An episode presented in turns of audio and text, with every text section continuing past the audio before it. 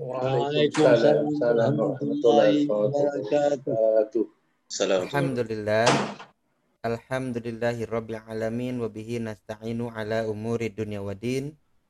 Wassalatu wassalamu ala asrafil anbiya wal mursalin wa ala alihi wa ashabi ajmain amma ba'du. Uh, sebelum kita mulai uh, kita lanjutkan. Ini uh, suara saya oke okay, ya? Oke, okay, oke. Okay. Oke, Ustaz. Oke okay, ya, alhamdulillah. Ada ehonya tak ada? Tak ada. Tak ada. Oke, okay, baik.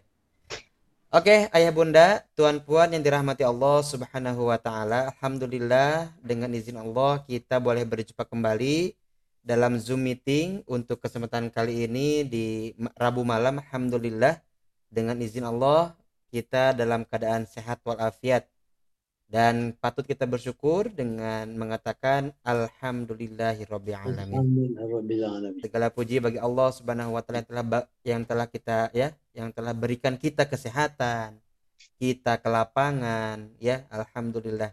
Uh, dan semangat untuk tetap mencari ilmu. Tadi pun Tuan Zamri telah menyampaikan kepada kami ya bahwa beliau baru uh, pulang kerja tapi alhamdulillah beliau pun semangat untuk tetap mengikuti uh, belajar ilmu nahu dan semoga insya Allah hal ini pun menjadi amal soleh yang nanti akan menjadi tabungan ya akan dibuka kelak nanti di akhirat menjadi tabungan kebaikan menjadi tabungan amal soleh yang menghantarkan ke surga Allah Subhanahu wa taala. Amin ya Allah ya rabbal alamin. Oke. Okay. Saya tengah ya, sambil-sambil. ya. Oke. Ya, ay ayah, uh, ayah bunda yang dirahmati Allah Subhanahu wa taala. Uh, tadi sudah uh, uh, sebelum uh, sholat maghrib ya, kalau tidak salah bunda uh, WhatsApp saya, beliau sekarang tengah uh, kurang sehat, beliau kurang apa sedang sakit lah ya. Be begitupun uh, orang tua kita, orang tua saya juga di Singapura, Tuan Haji Tolib, ya uh, kita pun mendoakan uh, beliau bersama keluarga untuk senantiasa dalam lindungan dan keberkahan dari Allah Subhanahu wa taala. Maka sebelum kita memulai pelajaran ilmu nahwu sorof ini, mari kita berdoa ya. Kita uh, seperti biasa kita bacakan Al-Fatihah kemudian doa sebelum belajar nanti disambung dengan doa untuk e, kesehatan bagi Bunda Nuraini dan juga e, keberkahan ataupun perlindungan untuk keluarga Bapak apa Tuan Haji Tolib insya Allah. Jom kita bacakan surah Al-Fatihah lepas itu doa. Satu, dua, tiga. أعوذ بالله من الشيطان الرجيم. بسم الله الرحمن الرحيم. الحمد لله رب العالمين. الرحمن الرحيم. مالك يوم الدين. إياك نعبد وإياك نستعين. اهدنا الصراط المستقيم. صراط الذين أنعمت عليهم. غير المغضوب عليهم ولا الضالين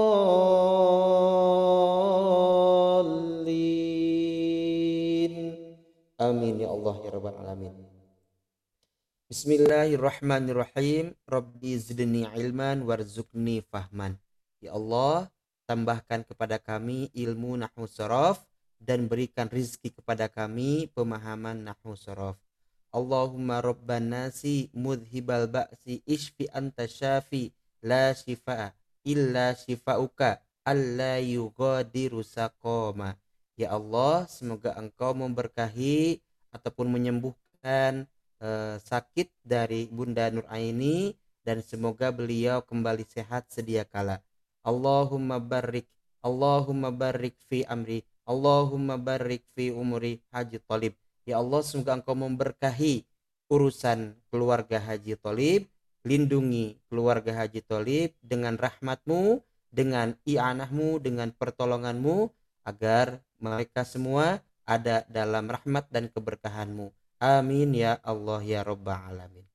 Baik, ayah bunda yang dirahmati Allah Subhanahu wa taala dan kita pun uh, apa memohon uh, agar kita semua yang hadir di sini uh, kita pun diberikan kesehatan, kita pun diberikan uh, rahmat, kita pun diberikan uh, berkah oleh Allah Subhanahu wa taala. Amin ya Allah ya rabbal alamin. Baik. Ayah bunda yang dirahmati Allah subhanahu wa ta'ala Pada kesempatan kali ini Insya Allah kita akan sambung di ilmu sorof terlebih dahulu Ya Namun sebelum kita masuk di ilmu sorof Yang ingin saya sampaikan kepada ayah bunda Tema yang akan kita pelajari adalah Melanjutkan kajian dari dua minggu yang lepas Dua minggu yang lalu ialah tentang fi'il muta'adi dan fi'il lazim. Dan tema yang akan disampaikan pada malam hari ini adalah materi bagaimana kita memuta'adikan, merubah fi'il apa? E, merubah fi'il lazim menjadi muta'adi. Oke, ya. Saya akan review ulang kembali e, materi ataupun pelajaran fi'il muta'adi dan lazim. Ayah bunda yang dirahmati Allah, fi'il muta'adi adalah fi'il yang memerlukan fa'il dan maf'ul bih. Fa'il itu apa? Fa'il itu orang yang melakukan pekerjaan. Maf'ul bih yang dia terkena pekerjaan itu. Jadi bila muta'adi ada, bila muta'adi hadir, tidak akan sempurna maknanya apabila tidak ada maf'ul bih. Begitu. Contoh. Nasoro telah menolong. Zaidun. Yang menolong itu siapa? Yang melakukan pekerjaan menolong itu siapa? Zaidun ialah Zaid. Jadi Zaid melakukan pekerjaan, pekerjaannya adalah menolong. Pertanyaannya, Pahamkah kita kalau ada kata, ada kalimat Nasoro Zaidun. Zaid telah menolong. Fahamkah atau tidak? Maka jawabannya tidak. Karena kalimat ini mesti ada eh, orang yang berikutnya. Mesti ada maf'ul bihnya. Zaid menolong siapa? Nah siapa inilah yang disebut dengan maf'ul bi. Begitu. Oke ya. Kepada siapa Zaid menolong? Katakanlah Amron. Kepada Amar. Jadi Zaid menolong Amar itu disebutnya fi'il muta'addi. Jadi fi'il muta'addi adalah Nasoro nih. Nasoro itu fi'il muta'addi. Kenapa? Nasoro ini perlu dua nama nama satu Zaidun sebagai pelaku pertolongan atau yang melakukan pertolongan. Nama yang kedua adalah orang yang ditolongnya. Gitu. Maka nasoro adalah fi'il muta'addi.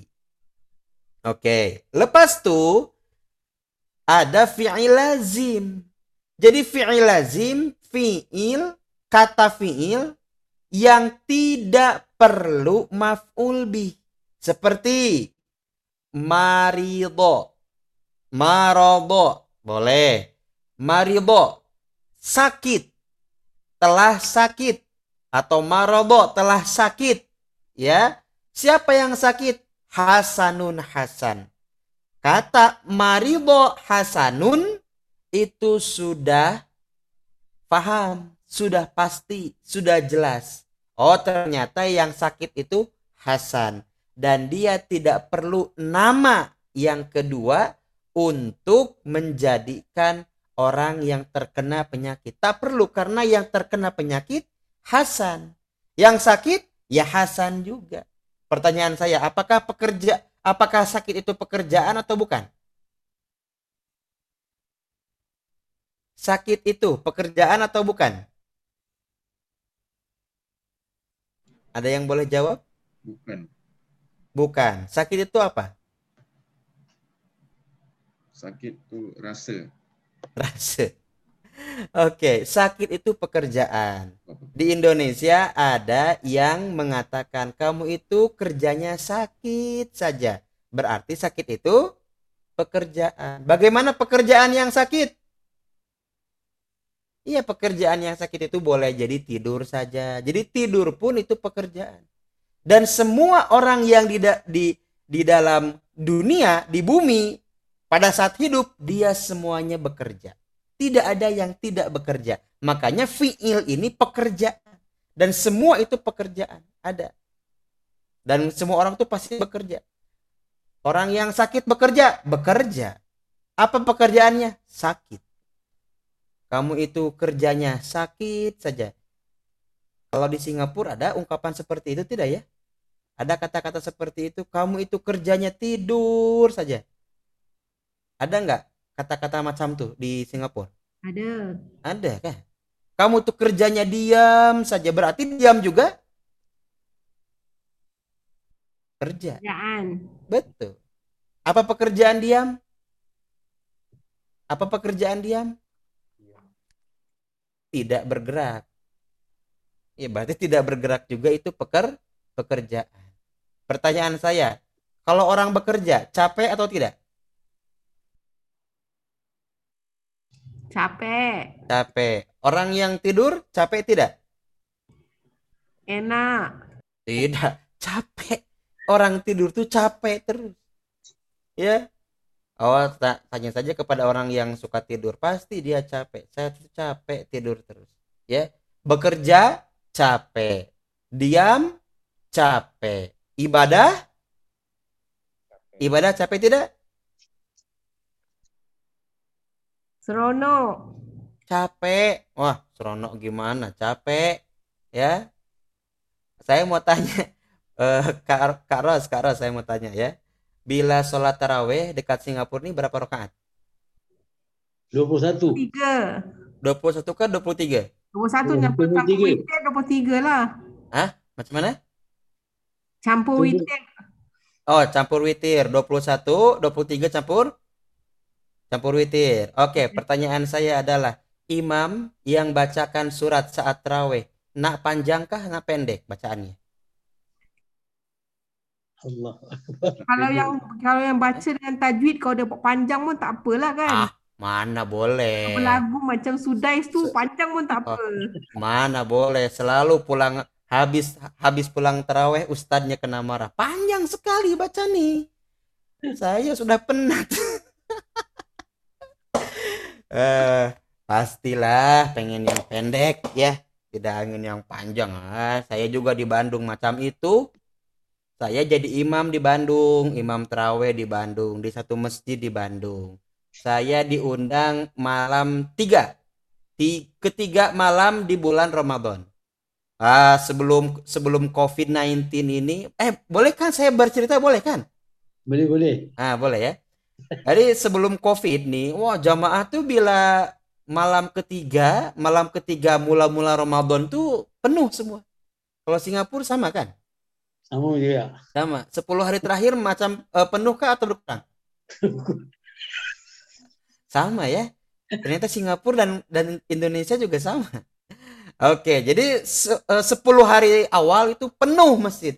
Saya tengok jamaah penuh sampai keluar, sampai ada newspaper, newspaper itu di, dia gunakan sejadah. Karena dia tak mas tak boleh masuk ke dalam eh, masjid. Sampai di jalan dia gunakan newspaper. Saat dia sholat dia baca tuh newspapernya bukan baca Quran. Oke, apa yang terjadi? Wah, saya baca surat yang panjang kali Karos. Saya baca surat-surat panjang. Saya baca satu rokaat itu satu muka surat. Masya Allah ya. Satu rokaat satu muka surat. Alhamdulillah. Nah, lepas itu apa yang terjadi? Allahu Akbar. Kurang lebih ya satu jam setengah lah kita sholat terawih itu ya. Satu jam 30 menit lah sholat terawih lebih lah lebih dengan yang, yang lain doa doa yang lain Allahu Akbar setelah beres sholat terawih itu ada ustadznya datang, ketua masjidnya datang, ya. Ustadz Agus kepanjangan ini, ibu-ibu semuanya protes, marah. Ustadz Agus kepanjangan baca tarawehnya. Oh, macam itu. Iya. Uh, saya jadwalnya dua kali di sana. Nah, yang yang kedua itu dia berpesan, tolonglah jangan panjang-panjang begitu. Ya. Oke, nah lepas itu saya ke kedua tanggal 16 eh, Ramadan ya, mau masuk eh, malam 17 eh, Ramadan, malam eh, apa? Turunnya Al-Qur'an, nuzulul Qur'an. Nah, saya diundang lagi. Nah, pas diundang, ada ibu-ibu lewat. Dia dia cakap sama sama kawannya. Ya, saya ah, ada ustadz yang panjang. Maksudnya ada ustadz yang bacaannya panjang, macam itu karena dia tahu wajah saya kan uh, mirip mirip aktor kan jadi jadi saat uh, dia jumpa dengan saya saya mirip aktor itu dia katakan ada ustadz yang panjang gitu. Ya saya baca saja ya ghairil maghdubi alaihim waladdallin macam mana jawab Macam mana jawab? Waladhalin. Macam mana jawabnya? Amin. Amin. Itu yang semestinya. Tapi mereka tak jawab macam tuh. Jawabnya amin. Karena dia sudah mengira bacaannya enak panjang. Saya baca saja. Bismillahirrahmanirrahim. Toha. Batuk semua tuh. Ya. Pura-pura batuk. Ada yang wah Oke, padahal saya cuma baca tohanya saja. Ah, tidak tidak lama lah. Tidak tidak lama saya sholat taraweh. Lebih kurang dalam masa 30 menit. Allahu Akbar. Langsung pada datang Ustadz Agus bacaannya bagus. Saya senang bacaannya pendek-pendek. Berarti yang bagus itu yang pendek-pendek. Kita kan sedang membicarakan ibadah itu capek tidak? Capek. Buktinya apa? Kalau sholat terawih yang inginkan itu yang pendek-pendek. Kalau kalau macam Kak Ros tadi cakap, ibadah itu serono. Mana boleh usad panjang. Nah yang pendek-pendek. Ya. Berlaku jahat capek, capek. Maling capek, penjahat capek, ibadah capek. Lebih baik beribadah. Nah, jadi yang ingin saya sampaikan ayah bunda yang dirahmati Allah Subhanahu wa taala bahwa pekerjaan ya bahwa semua hidup ini itu bekerja dan semua pekerjaan dan manusia itu bekerja dan pekerjaan manusia itu dilakukan baik itu dalam beraktivitas ada gerakan ataupun tidak ada gerakan. Nah, pekerjaan itu ada yang perlukan maf'ul bih dan pekerjaan itu ada yang tidak memerlukan maf'ul bih. Bila yang memerlukan maf'ul bih namanya muta'addi. Bila tidak perlu maf'ul bih namanya adalah lazim. Nah, minggu lepas, dua minggu lepas kita sudah belajar bagaimana cara membuat fi'il lazim menjadi muta'adi. Yang pertama itu dengan memberikan hamzah kotok di depan. Yang tadinya misalkan karuma kita samakan dengan wazan akroma. Nah, dengan wazan af'ala menjadi akroma. Begitu. Bila dengan wa, uh, falaha, falaha. Falaha ini artinya adalah beruntung. Oke ya. Falaha ini artinya beruntung. Bila memberikan keberuntungan, apa namanya? Aflaha. Kod aflaha. Sungguh telah mendapatkan keberuntungan yang sangat luar biasa. Al mukminun, orang-orang yang beriman. Itu yang disebut dengan fiil lazim. Kemudian apalagi? Kemudian kalimat uh, akhroja. Khoroja itu keluar, tapi akhroja artinya mengeluarkan. Nah, itu baru satu. Ya, baru satu. Bagaimana cara kita untuk merubah fiil lazim menjadi muta'adi. Oke, kita akan masuk kepada yang kedua. Saya akan coba share screen terlebih dahulu.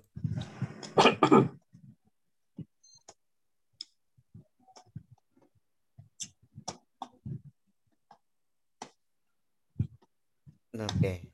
Siap. Nah, ini dia. Oke. Nah, ini kan sorof.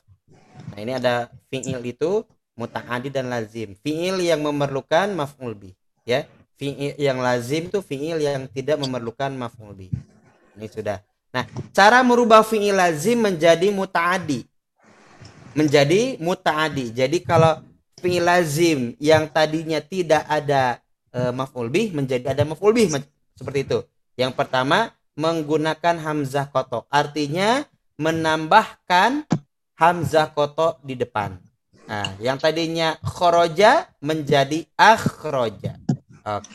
Yang kedua, e, menambahkan tad'if atau sabdu. Nah, ini yang kedua. Ya, yang kedua adalah sabdu. Oke, kita lihat. Nah, ini dia sabdu. Oke.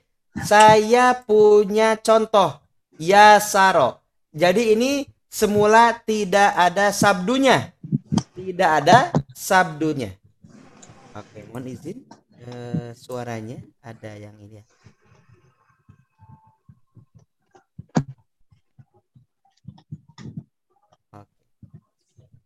Ada yang bergerak suara ada yang di mute. Uh, Tuan Zamri boleh bantu? Kalau dekat uh, headphone nih terdengar jelas.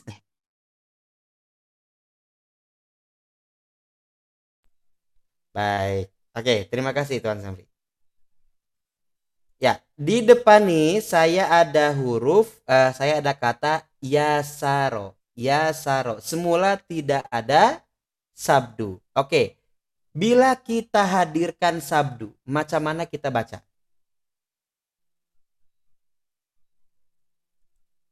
Sabdunya ini ya, sabdunya ini eh, dekat ain fiil. Yassaro. Oke, yassaro. Yasaro itu mudah. Artinya mudah. Tapi bila yassaro artinya memudahkan. Ya. Gitu. Yasaro mudah. Apa yang mudah? Al ilmu. Al ilmu ilmu. Jadi ilmu itu mudah. Siapa siapa yang kata, siapa yang cakap bahwa ilmu itu susah. Ilmu itu mudah sebenarnya. Ya. Dari tidak tahu menjadi tahu itu sebenarnya mudah. Ya. Tapi kalau yasaro, nah Yassaro telah memudahkan. Semakin memudahkan. Begitu. Ya. Siapa yang memudahkannya? Ustadu. Ustadun. Ustadun. Oke, Ustadun al ilma. Yassaro telah memudahkan Ustadun Ustad al ilma kepada ilmu atau pembelajaran. Jadi bila yasaro tanpa sabdu cukup dengan al ilmu saja. Tapi bila ada sabdu dekat sin, dekat ain fi'il, maka dia perlukan dua nama.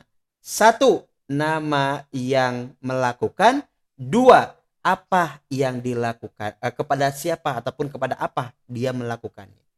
Yasaro ustadun. Yasaro telah memudahkan atau semakin mempermudah al ustadun ustad guru al ilma kepada pelajaran ataupun kepada ilmu. Begitu. Oke, ya. Selanjutnya ini ada ko to a. Koto a bila kita bagi sabdu dekat huruf ain fiil. Saya tanya, ain fiil koto a huruf apa? Potong, putus. Qata'a putus. Ain fi'ilnya huruf apa? Huruf ta. Huruf to. Good. Betul sekali. Alhamdulillah. Lepas tu kita bagi sabdu dekat ain fi'il. Qata'a bagi sabdu menjadi Qata'a. Qata'a. Alhamdulillah. Qata'a itu terputus. Tapi bila qata'a artinya memutuskan. Ya, kotoa artinya memutuskan. Nah, memutuskan apa? Oh banyak. Ya, mau memutuskan tali, bahkan memutuskan silaturahmi, masya Allah. Itu tak boleh tuh memutuskan silaturahmi. Ya, bila kita belajar ilmu waris, ilmu bab waris, eh, banyak orang yang terputus silaturahminya ini karena berebut harta warisan. Allah Akbar, Allah Akbar. Ada kakak yang tak mau menerima ya menerima adiknya lebih banyak bagikan harta warisan. Kalau kita tengok Al-Qur'an untuk laki-laki ya contohnya lah untuk laki-laki dua bagian kan untuk eh, perempuan satu anak anak yang pertama itu adalah perempuan anak keduanya laki-laki Nah, anak yang pertama ini dia tak menerima. Adiknya yang laki-laki ini dapat harta lebih banyak. Akhirnya dia memutuskan silaturahmi. Allah. Nah, itu tak boleh, tak boleh ya. Jadi bila ada apa namanya? eh bila ada kasus macam itu, case macam itu, itu harus bertaubat, harus dibimbing sama ustadznya untuk bertaubat. Karena bagaimanapun dia adiknya dia saudaranya harus e, baik begitu ya. Nah kotoa terputus tali. Ya misalkan tali lah ya. Tapi bila kotoa telah memutuskan siapa Zaidun Zaid misalkan tali kepada tali ya oke lepas itu ada basama basama ini bukan bismi ya tapi basama. Nah, ini bedakan. Bukan bismi tapi basama. Karena ini adalah eh fiil. Jadi fiil itu eh, bukan huruf, bukan bismi tapi basama. Basama itu artinya tersenyum. Tapi bila basama, nah, basama itu membuat senyuman atau memberikan senyuman. Gitu ya. Ini kita bagi bagi sabdu di kat sini. Oke. Jadi Basama telah tersenyum. Siapa yang telah tersenyum? Misalkan ar-rajulu. Ar-ro ar-rajulu. Artinya seorang laki-laki telah tersenyum. Apa yang dikerjakan oleh laki-laki? Ya tersenyum. Kepada siapa dia tersenyum? Ya dia sendiri, orang dia dia sendiri yang tersenyum. Nah, tapi bila nak gunakan prosesnya itu dengan uh, sabdu bas sama bas sama ya telah memberikan senyuman masya Allah ar-rajulu seorang laki-laki ar-rajulu seorang laki-laki al mar'ata perempuan al mar'ata kepada seorang perempuan ah gitu ya jadi eh, selalu tersenyum, memberikan senyuman. Almarata kepada seorang perempuan. Begitu ya. Tersenyum kepada perempuan. Tapi sekarang mah tersenyumnya susah ya. Ada pakai masker gitu. pakai masker jadi susah. Basama rojulu almarata. Basama telah tersenyum ar-rajulu seorang laki-laki al-mar'ata kepada seorang perempuan. Pertanyaannya kenapa di sini contohnya al-mar'ata bukan an-nisa'a? Apa bedanya an-nisa dengan al-mar'ah? Ada yang tahu? Al-mar'atu itu kan perempuan, an-nisa juga perempuan. Apa bedanya al-mar'atu sama an-nisa'u? Nah, apa bedanya? Ada yang tahu tidak?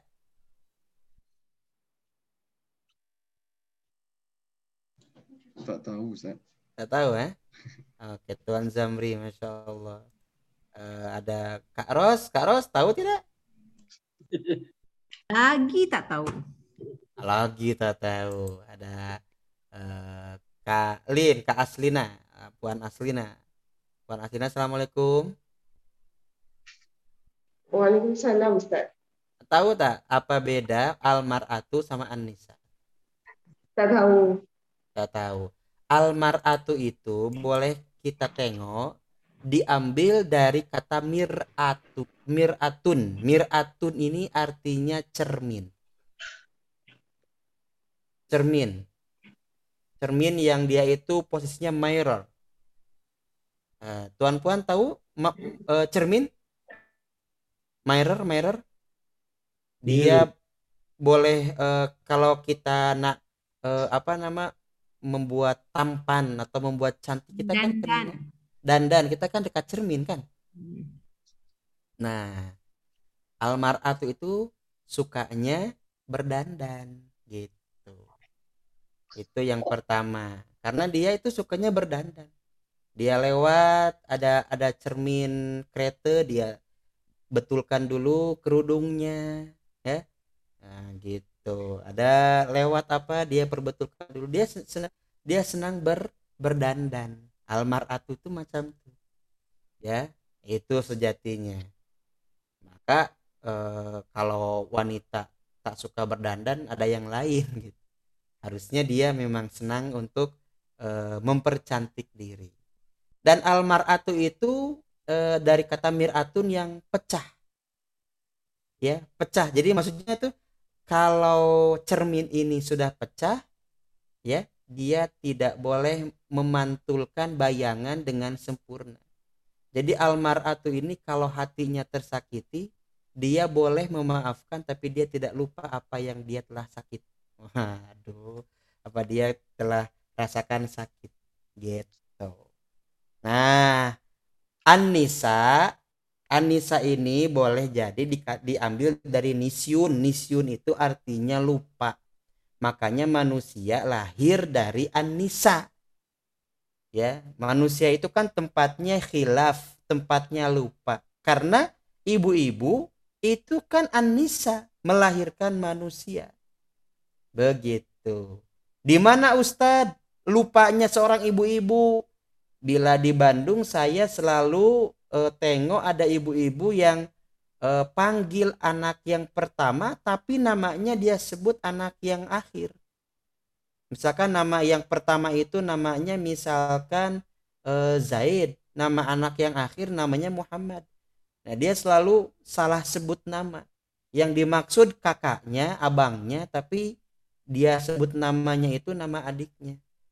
Di Singapura pernah eh, ada orang macam itu tidak? Halo?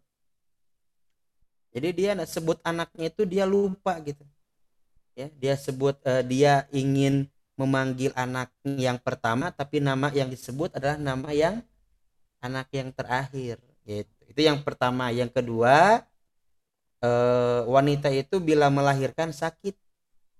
Bila melahirkan sakit tapi di Bandung banyak ibu-ibu yang lupa dengan sakitnya tapi dia ingat dengan bahagianya. Jadi pada saat dia lahir saya tidak mau melahirkan anak lagi. Sakitnya luar biasa sakit sekali. Tapi anaknya 12 gitu. Kenapa ibu melahirkan lagi? Lupa Ustaz lupa sakitnya ingat bahagianya. Karena seorang ibu bila lahir anaknya sehat anaknya selamat nah hilang tuh sakitnya. Dia lupa sakitnya yang ingat bahagianya. Maka punya anak berkali-kali pun banyak anak pun insya Allah dia yang ingatnya itu adalah bahagianya. Amin, amin. begitu. Ya itu bedanya Anissa dan Almar'ah. Jadi kalau Almar'atu ini ya orang uh, uh, basama tersenyum. Arrojulu seorang laki-laki Almar'atu uh, Almar'ata kepada seorang perempuan. Karena Almar'ahnya ini berdandan ya. Gitu. Oke. Lepas itu yang keempat ada huruf bayana. Bayana itu artinya penjelasan. Tapi bila kita bagi sabdu dekat ain fi'il dan ain fi'il pada bayana itu hurufnya ya, kita eh, tulis menjadi bayana. Bayana ini artinya telah menjelaskan. Telah menje menjelaskan. Siapa yang telah menjelaskan? Ar-Rasulu. Rasul. Ya contoh ini. Al-Qur'ana kepada Al-Quran. Contoh, jadi Rasul ini menjelaskan Al-Quran kepada para sahabat.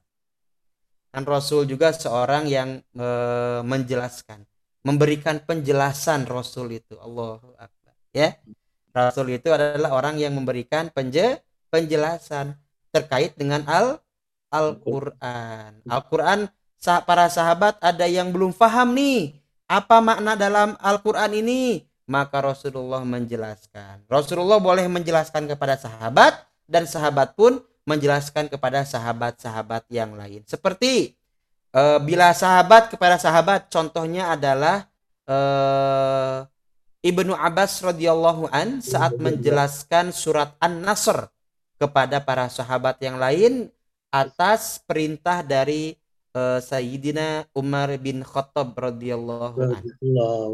Nah, begitu.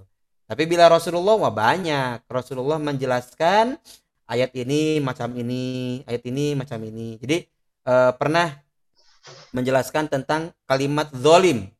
Zolim, ya. Ada ayat yang menjelaskan janganlah engkau mencampur adukan, mencampurkan antara zolim dengan kebaikan. Nah, Rasulullah ditanya oleh para sahabat, Rasul, aku ini selalu berbuat dolim. Bagaimana caranya memisahkan? Yang dimaksud dengan dolim di sini, kata Rasulullah adalah kesyirikan, musyrik kepada Allah, menyekutukan Allah, menyembah kepada selain Allah. Begitu. Jadi maksudnya tidak boleh kita menyembah kepada selain Allah. Begitu kata Rasulullah. Itu contohnya Rasulullah menjelaskan Al-Quran kepada para sahabat. Ada lagi sahabat menjelaskan kepada sahabat, ya seperti Ibnu Abbas radhiyallahu an. Datang eh, apa ada surat An-Nasr, "Idza jaa nasrullahi wal fath wa ra'aitan nasa yadkhuluna fi dinillahi afwaja fasabbih bihamdi rabbika wastaghfir innahu kana tawwaba." Itu adalah surat An-Nasr. Nah, An-Nasr ini para sahabat ditanya oleh Sayyidina Umar bin Khattab radhiyallahu an. Ditanya oleh para uh, oleh Umar bin Khattab, "Wahai sahabat, apa maksud dari surat An-Nasr?" Kata para sahabat menjawab, "Islam telah menang." Begitu, ya. Umat Islam telah mendapatkan kemenangan. Ada lagi sahabat yang bertanya, apa uh, menjawab ya. Jawabannya adalah uh, Allah memberikan kemenangan untuk umat Islam untuk umat Nabi Muhammad Shallallahu Alaihi Wasallam. kemudian ada lagi yang menjawab bahwa jangan lupa kemenangan ini harus kita syukuri ya dengan bertasbih gitu bertahmid dan beristighfar kepada Allah Subhanahu wa taala. Nah, uh, Sayyidina Umar bin Khattab mengatakan kepada para sahabat, jawaban kalian betul.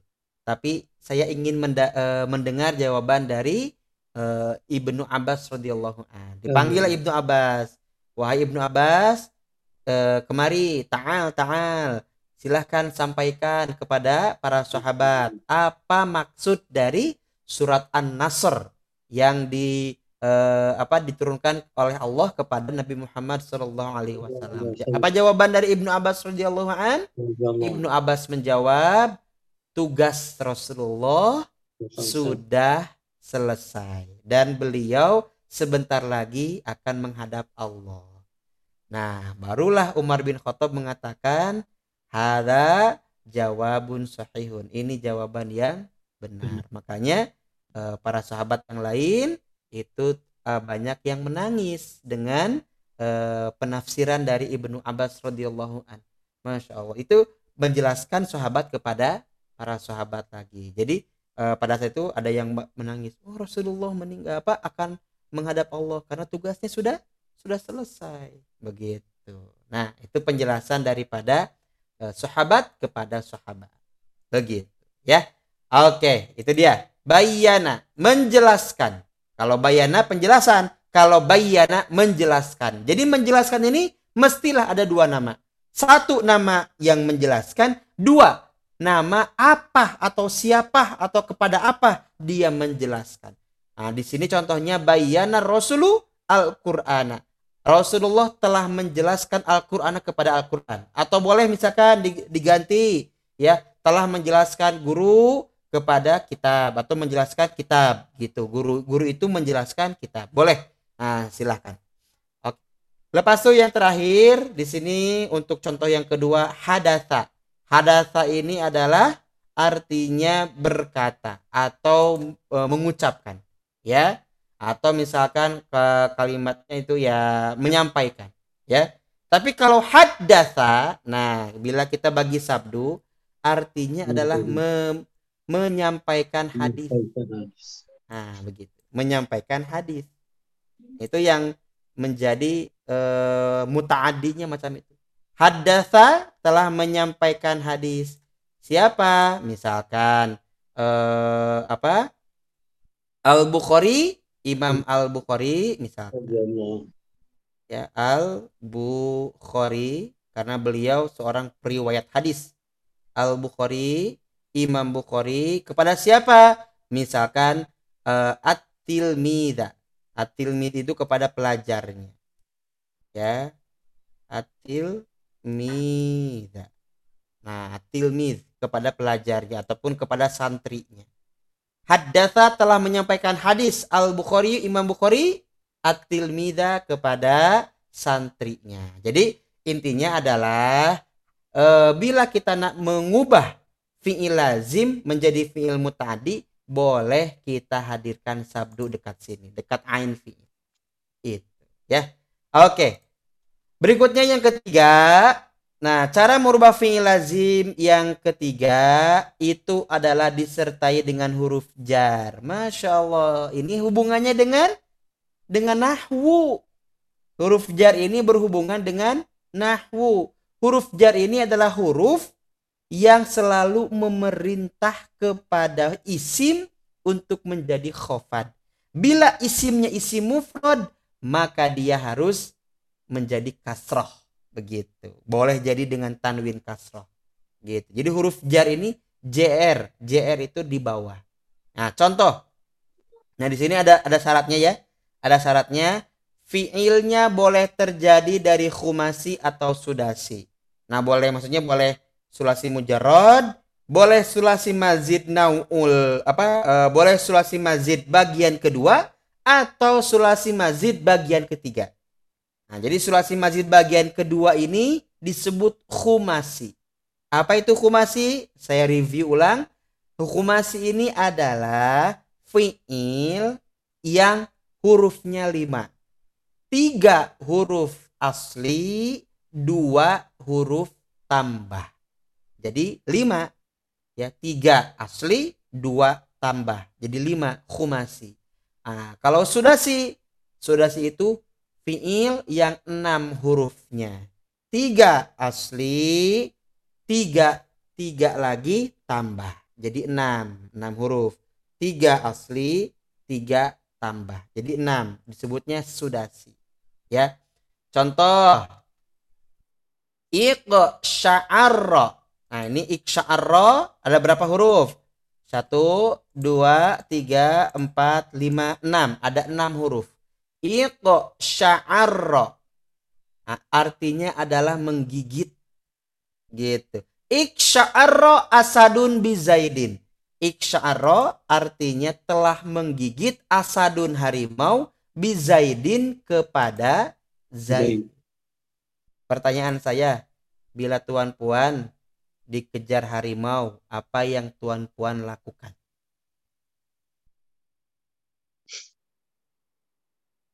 Bunda Balkis, mohon izin bertanya, bila Bunda dikejar harimau, apa yang Bunda lakukan?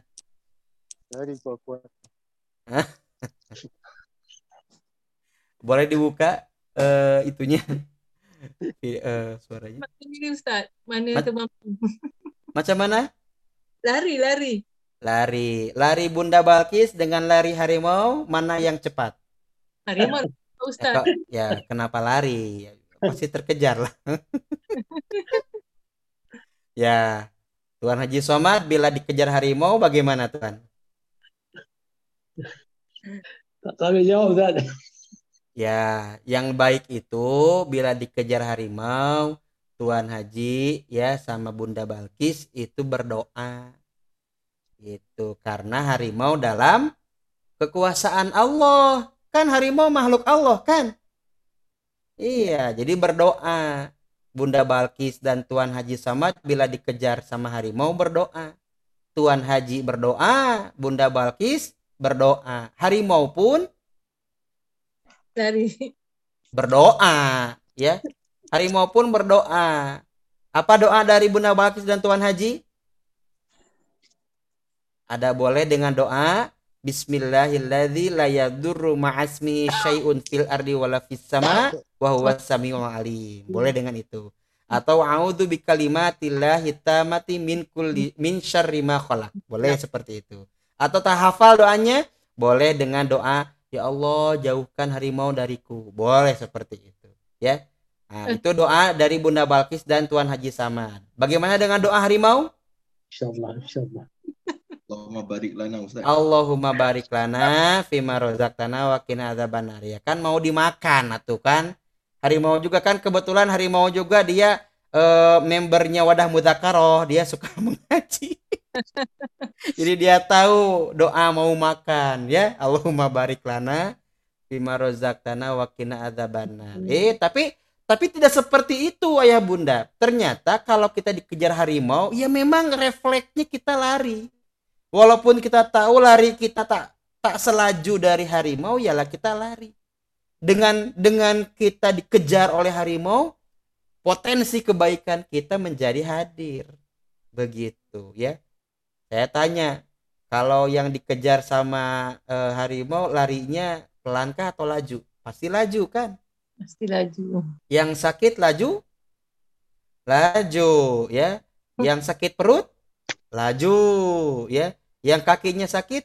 Laju. Tuh, jadi dengan dengan dikejar harimau potensi potensi diri kita menjadi keluar.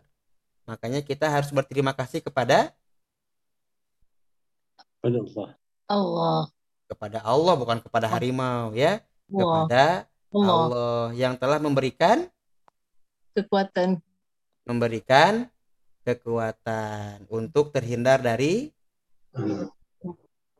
dari penyakit dari harimau ya ya dari harimau ya begitu nah ayah bunda yang dirahmati Allah subhanahu wa taala jadi iksya'ar asadun bizaidin dia itu adalah ya, fiil yang terjadi dari eh, sudasi baik selanjutnya ini yang yang apa namanya yang eh, sulasi mujarrad. Zahaba zahaba ini ya mujarrad artinya pergi. Zahaba zaidun bihi. Nah bila kita tengok ada bihi di depan di depan zaidun ya atau huruf jar apa pun mau bihi mau ila mau min apa huruf jar apa pun zahaba zaidun bihi artinya memberangkatkan. Jadi kalau zahaba telah berangkat zaidun zaid bila seperti itu ya tapi bila ada bihi di depan artinya bukan berangkat tapi memberangkatkan begitu Zahaba Zaidun bihi. Zahaba telah memberangkatkan Zaidun Zaid bihi kepada seseorang. Infataha. Infataha ini artinya adalah terbuka. Ya. Tapi bila kita tengok ada birijali maka maknanya adalah infataha Muhammadun telah membukakan Muhammad. Begitu. Ya telah membukakan Muhammad birrijali kepada laki-laki. Maksudnya membukakan pintu ya di situ. In fataha Muhammadun birrijali. Telah membukakan pintu Muhammad birrijali kepada laki-laki. Nah, lepas itu irtafa'a. Ya, irtafa'a itu artinya artinya telah memunculkan, menghadirkan. Nah, bila kita tengok di sini ada bi, irtafa'a rojulun irtafa'a telah meningkatkan ataupun telah memunculkan menghadirkan rojulun ah, di sini kalimatnya meninggikan, menguatkan, mengeraskan atau kalimatnya apa ya? Ya menguatkan lah. Kalau dalam bahasa Melayu ya. Irtafa'a telah menaikkan rojulun seorang laki-laki bisautihi. Nah, bisautihi ini adalah dengan ataupun suaranya. Saut itu kan suara. Jadi yang tadinya pelan menjadi menjadi tinggi, menjadi eh, kuat suaranya. Yang tadi yang, yang tadinya baca a'udzubillah menjadi a'udzu billahi minasyaitonir rajim. Begitu, ya. Jadi memperda apa? meningkatkan suara. Ya, gitu. Oke. Nah, ayah, ayah bunda yang dirahmati Allah Subhanahu wa taala eh, dari contoh-contoh ini, nah ini adalah merupakan bagian bagian untuk menjadikan eh, fi'il lazim menjadi muta'adi. Ya, satu lagi contohnya ini istama'a. Istama'a ini eh, kalau kita contoh misalnya in fataha ya, eh, lepas itu irtafa'a, kemudian istama'a. Kalau saya tanya in fataha, in fataha ini sama dengan wazan apa? Iftala. No, no, no, no, no. Bukan. Infa'ala. In fataha, In in fa'a in fa'ala. in fa'ala. Siapa tadi yang jawab? Saya Ustaz. In fa'ala. Bunda Balkis, masya Allah, alhamdulillah. In fa'ala. Sebab fi'il mujarodnya fataha. Fathah ya. kan nah dia ada nun di di awal di di di, di depan jadi in fataha nah saya mau tanya in fa'ala eh mazidkah mujarrad Mazid. Mazid. mazid alhamdulillah ya Puan Aslina mazid oke bagian satu dua tiga Bagian dua tajuk satu. Allahu Akbar Masya Allah sudah hafal ya Puan Aslina Alhamdulillah bila irtafa'a Puan Aslina irtafa'a sama dengan wazan apa Apa benda tadi Ustaz? Again, again apa dia? irtafa'a irtafa'a Irtafa'a. Irtafa'a macam sama macam infa'ala. no Ifta'ala. Ifta'ala. ifta'ala siapa tadi yang jawab Kak Ros ha? ya irtafa itu sama dengan ifta'ala. Infa'ala sama ifta'ala samakah beda? Infa'ala infa'ala sama ifta'ala samakah beda? Beza. Beza ya. Infa'ala tajuk satu ifta'ala Tajuk dua. tajuk dua alhamdulillah. Jadi irtafa'a tajuk dua ifta'ala. Karena mujarrodnya rofa'a. Ya mujarrodnya ini adalah rofa'a. Apa artinya rofa'a? Ah, Ro, rofa'a apa artinya? Meninggikan. meninggikan. Nah itu secara bahasa. Tuan puan yang dirahmati Allah bila kita nak berwudu kita selalunya berniat apa niatnya Nawaitu. nawaitu Rafa'al. Raf'al hadathi. Aku berniat untuk raf'a. Apa artinya? Masa mengang apa? e, meninggikan. Maksudnya raf'al hadasi ini adalah raf'al hadasi ini menghilangkan kotoran, menghilangkan hadas. Jadi raf'a ini menghilangkan, ya. Jadi banyak maknanya. Jadi rafa'a ini maknanya tidak tinggi tapi maknanya itu boleh jadi hilang, boleh jadi dihapus, boleh jadi diangkat. Seperti dalam sebuah hadis Rasulullah Shallallahu Alaihi Wasallam rufi'a. Yang saya eh, bacakan dulu deh hadisnya di dekat mana ya saya? Eh, sekejap. Huruf ro. Oh panjang. Rofa'a ya rufi'al kolamu an salasatin ya artinya adalah eh yang dimaksud dengan rufi'a rufi'a rufi'al kolamu diangkat kolam kolam itu apa Kolam. Kolam air. Ustaz. Kolamun, kolamun, apa kolamun? Pena. Pen. Pen. Pena, pulpen. Pena. Tapi maksud di sini bukan pulpen, tapi catatan amal gitu. An salah satin dari tiga perkara. Jadi diangkat, maksudnya tidak diangkat eh, pena, maksudnya tidak dicatat amal bagi tiga kelompok, tiga golongan. Satu, siapa yang pertama? Yang pertama anak kecil ya sampai dia balik. Ya, anak kecil itu bila bila berbuat keburukan dia tidak dicatat, bila berbuat kebaikan pun sama. Anak kecil sampai balik. Yang kedua, orang tidur sampai dia bangun. Orang tidur itu bila tidurnya apa ya? Di, kalau dalam istilah bahasa Indonesia ngelantur, ngelantur itu dia dalam tidurnya dia bangun, dia jalan-jalan, dia berbuat sesuatu, nah itu walaupun dia berbuat kejahatan, kalau dia sedang tertidur, dia eh, apa tidak dicatat sebagai kejahatan karena dia Tidur. tidur, hilang ingatannya. Jalu. Apa? Jalu. Jalu. Hmm. Jalu itu la- lagi tertidur jalan-jalan begitu ya? Ah, Iya, Oh. Dekat dekat Singapura namanya Jalu ya? iya Jalu. Di di sana sebut Jalu apa? Oh, saya di Indonesia di, di Bandung baru dengar nih kata Jalu. Orang putih sleepwalking. Ah, betul tuh, sleepwalking. Orang putih sebut sleepwalking. Betul. Dia sedang tidur tapi dia jalan gitu. Nah, kemudian kalau dia pukul tuh Bu ini saya pernah bermimpi mimpinya itu saya sedang sedang apa ya bergaduh sama orang.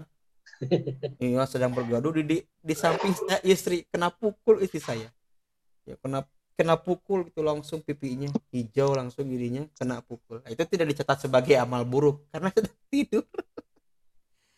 Ya bila bila Tuan Zamri mohon izin Tuan Zamri. Tuan Zamri sedang mimpi mimpinya sholat tahajud amal soleh bukan? Bukan ya Ustaz? bukan Eh, sedang Ustaz. dan mimpi. Dibangunkan sama istrinya. Ayah ayah bangun. Sudah saya sudah sudah sholat subuh. Di mana? Di mimpi. Ah nggak jadi itu sholatnya ya. Nggak sah itu. Di, di apa? Sholat sholat subuh di mimpi sudah tadi nggak bisa. Itu nggak bisa dicatat gitu ya jadi ada dua tuh baru dua yang ketiga siapa yang ketiga Orang gila. orang gila sampai dia sadar ya orang gila sampai dia sadar itu di, diangkat tuh catatan amalnya dica- di, diangkat oleh Allah Subhanahu wa taala. Jadi kata rofa'a ini banyak maknanya. Boleh jadi tinggi macam irtafa'a rajulun bisauti dia meninggikan suaranya, boleh Hmm. macam itu atau rof rufi al kolamu an salasatin. Boleh dia itu eh, diangkat penanya artinya tidak dicatat. Jadi kata rofa itu banyak maknanya. Begitu ya. Oke, terakhir eh, contohnya istama'a. Istama'a itu artinya memperdengarkan bila ada huruf jar di depan. Istama'a memperdengarkan ustadun ustad ila tolibin kepada siswanya. Maksudnya memperdengarkan itu adalah membacakan bacaan, memperdengarkan suaranya seorang ustadz ila tolibin kepada siswanya. Nah, itulah contoh-contoh bagaimana kita merubah fi'il lazim menjadi fi'il muta'adi. Kesimpulannya, bila kita nak merubah fi'il lazim menjadi fi'il muta'adi, satu, tambahkan hamzah di depan. Dua, tambahkan sabdu pada ain fi'il. Ya. Yang ketiga, tambahkan eh, huruf jar pada eh, kata ujungnya. Begitu ya. Itu intinya untuk kita merubah fi'il lazim menjadi fi'il muta'addi. Baik. Ayah bunda yang dirahmati Allah Subhanahu wa taala, eh, Masya Allah ya saya eh, ini eh, mohon izin lah kepada ayah bunda untuk malam ini saya bagikan da- dari satu kajian saja untuk eh, sorof saja ya karena waktu pun saya tak terasa nih jam 9 pukul eh, kalau di Bandung eh, 9 kurang 7 menit ya. Nah, kalau di Singapura 10 kurang 7 menit eh, kalau tidak salah ya. Nah jadi insya Allah eh, untuk ilmu nahwu kita sambung di minggu depan. Boleh? Boleh. InsyaAllah. Ya Allah. baik. Sampai sini tuan puan. Eh, boleh paham atau ada soalan? Silakan Ah, Ustaz, soalan saya eh, satu.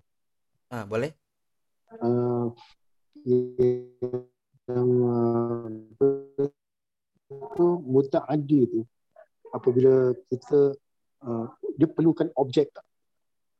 macam mana Eh, tadi suaranya terputus Ah. Tua- eh, tuan Umar Kalau mutaaddi itu kita perlukan objek untuk ah, jumlah yang mufid. pasti pasti mutaadi perlukan objek mutaadi perlukan maf'ul bih Oh, terima kasih Ustaz. Nah, bila bila eh, kata kerja, bila fiil yang tak perlukan maf'ul bih namanya lazim. Tapi ma, bila mutaadi pastikan dia selalu memerlukan maf'ul bih. Maka sejatinya kata kerja itu ataupun jumlah itu mesti paham dengan adanya maf'ul bih.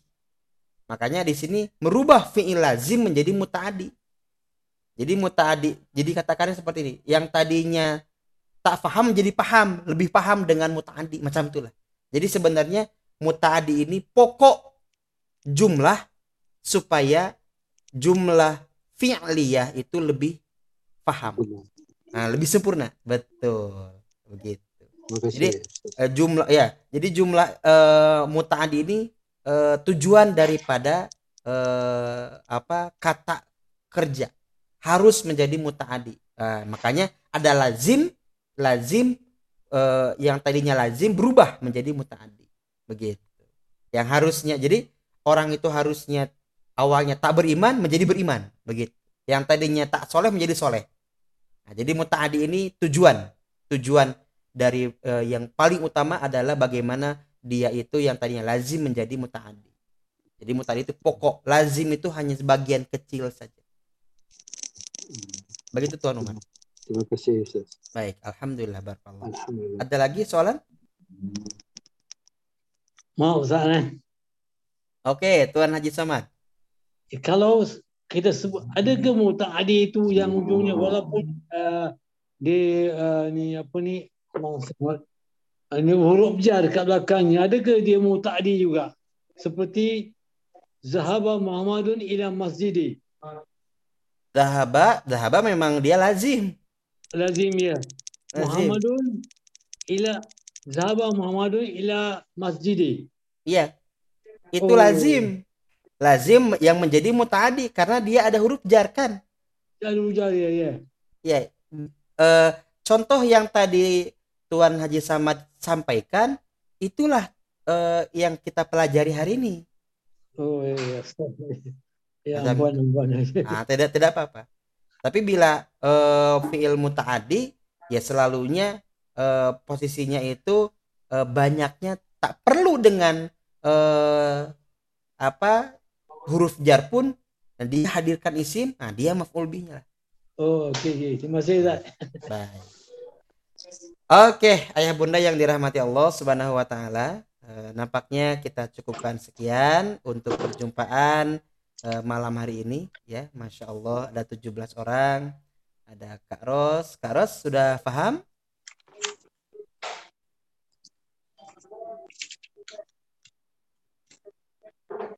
Paham ya? Oke, Puan Aslina macam mana? Oke. Oke, alhamdulillah. Ya, ada Bunda Balkis, ada Tuan Samsuri bersama eh, Bunda Nurmah, masya Allah. Eh, apa suami istri belajar dalam satu bilik, dalam satu kamera. Nah, semoga keluarga Tuan Samsuri bersama Tua Bunda Nurmah senang senantiasa dalam keberkahan Allah Subhanahu Wa Taala. Amin.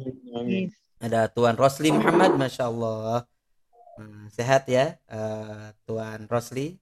Oke, ada Tuan Ahmad, Tuan Sawal, kemudian ada eh, Tuan Yunus, masya Allah. Ada Tuan Saleh Hussein, ada Tuan Ridwan, ada Tuan eh, Galaxy Tab SKO Tuan siapa lupa lagi saya Wak Wak. Wak Yat. Wa'iyat Ya. Adik pada Ustaz Nasrul. Kakak dia, kakak dia. Kakak Ustaz Nasrul. kalau tak salah Ahmad pun kan? Eh tak tak tak. Oh ada Tuan Ahmad Masya Allah Alhamdulillah. Oh Tuan Kamal. Iya Tuan Kamal. Ya. Eh, bila saya bila saya dengar nih Tuan Kamal nih dari Abah nih dari Abah eh pilot kan? Uh, ya Ustaz saya. Ala, Masya Allah Alhamdulillah. Alhamdulillah. Sudah eh, Singapura Changi sudah berjalan seperti biasa Um, ada ada pen, penerbangan tapi tak banyak, masih sikit. mesti sikit Yang ya. uh, kapal saya masih belum jalan. So satu tahun memang memang saya tak kerja dah, dah nak dekat 11 bulan. Allah semoga Allah berikan yang terbaik ya Amin. Allah Amin. berikan Amin. rizki min haitsu la yahtasib dari arah yang tidak pernah kita duga. Amin. Terima kasih Ustaz. Kalau saya boleh bercerita sedikit tentang kisah wah itu silakan tanya saja kepada Abah. Ada ada rizki min haitsu la yahtasib. Itu ada cerita-cerita dari saya kepada Abah dan Bunda dan itu pun saya selalu memohon doa kepada beliau, kepada ayah, eh, Abah dan Bunda dan doa dari orang tua Masya Allah Eh, itu eh, Insya Allah doa mustajab karena itu ayah bunda yang hadir di Zoom meeting saat ini jangan lupa doakan saya juga ya. Jangan lupa doakan saya di Bandung tetap sehat diberkahi Allah dilindungi. Banyak amanah dari abah dan bunda nih banyak amanah nih terutama amanah amanah wakaf Quran ya. Ini amanahnya luar biasa ya. Saya harus menyampaikan amanah ini dengan baik begitu. Ada juga eh, yang menitipkan zakat untuk apa ya saya mohon doa semoga saya boleh menjalankan amanah ini dengan baik ya karena kepercayaan ini mahal. Jujur itu mahal. Dan kalaulah saya mengecewakan naudzubillah tuma naudzubillah. Jangan sampai. Ya saya mohon doanya untuk kami pun di Bandung. Semoga dalam keadaan sehat dan senantiasa dalam keberkahan Allah Subhanahu wa taala. Saya yakin ayah bunda sebagai orang tua kami di Singapura itu doanya mustajab diijabah Allah Subhanahu wa taala. Amin. Baik, ayah bunda yang dirahmati Allah, nampaknya kita tutup untuk perjumpaan kita pada malam hari ini. Kita tutup dengan bacaan eh, doa kafaratul majlis. Subhanaka Allahumma wa bihamdika asyhadu an la ilaha illa anta astaghfiruka wa atubu ilaik. Allahumma anfa'na bima 'allamtana wa 'allimna ma yanfa'una wa zidna ilman.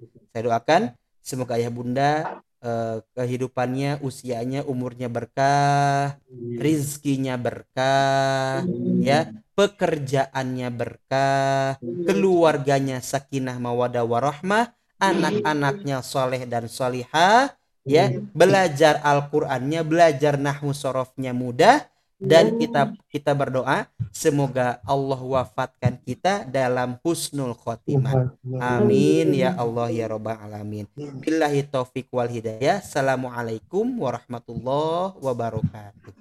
Waalaikumsalam warahmatullahi wabarakatuh. Waalaikumsalam warahmatullahi wabarakatuh. Terima kasih Ustaz. Terima kasih sama-sama. Salam kepada Bunda dan Abah.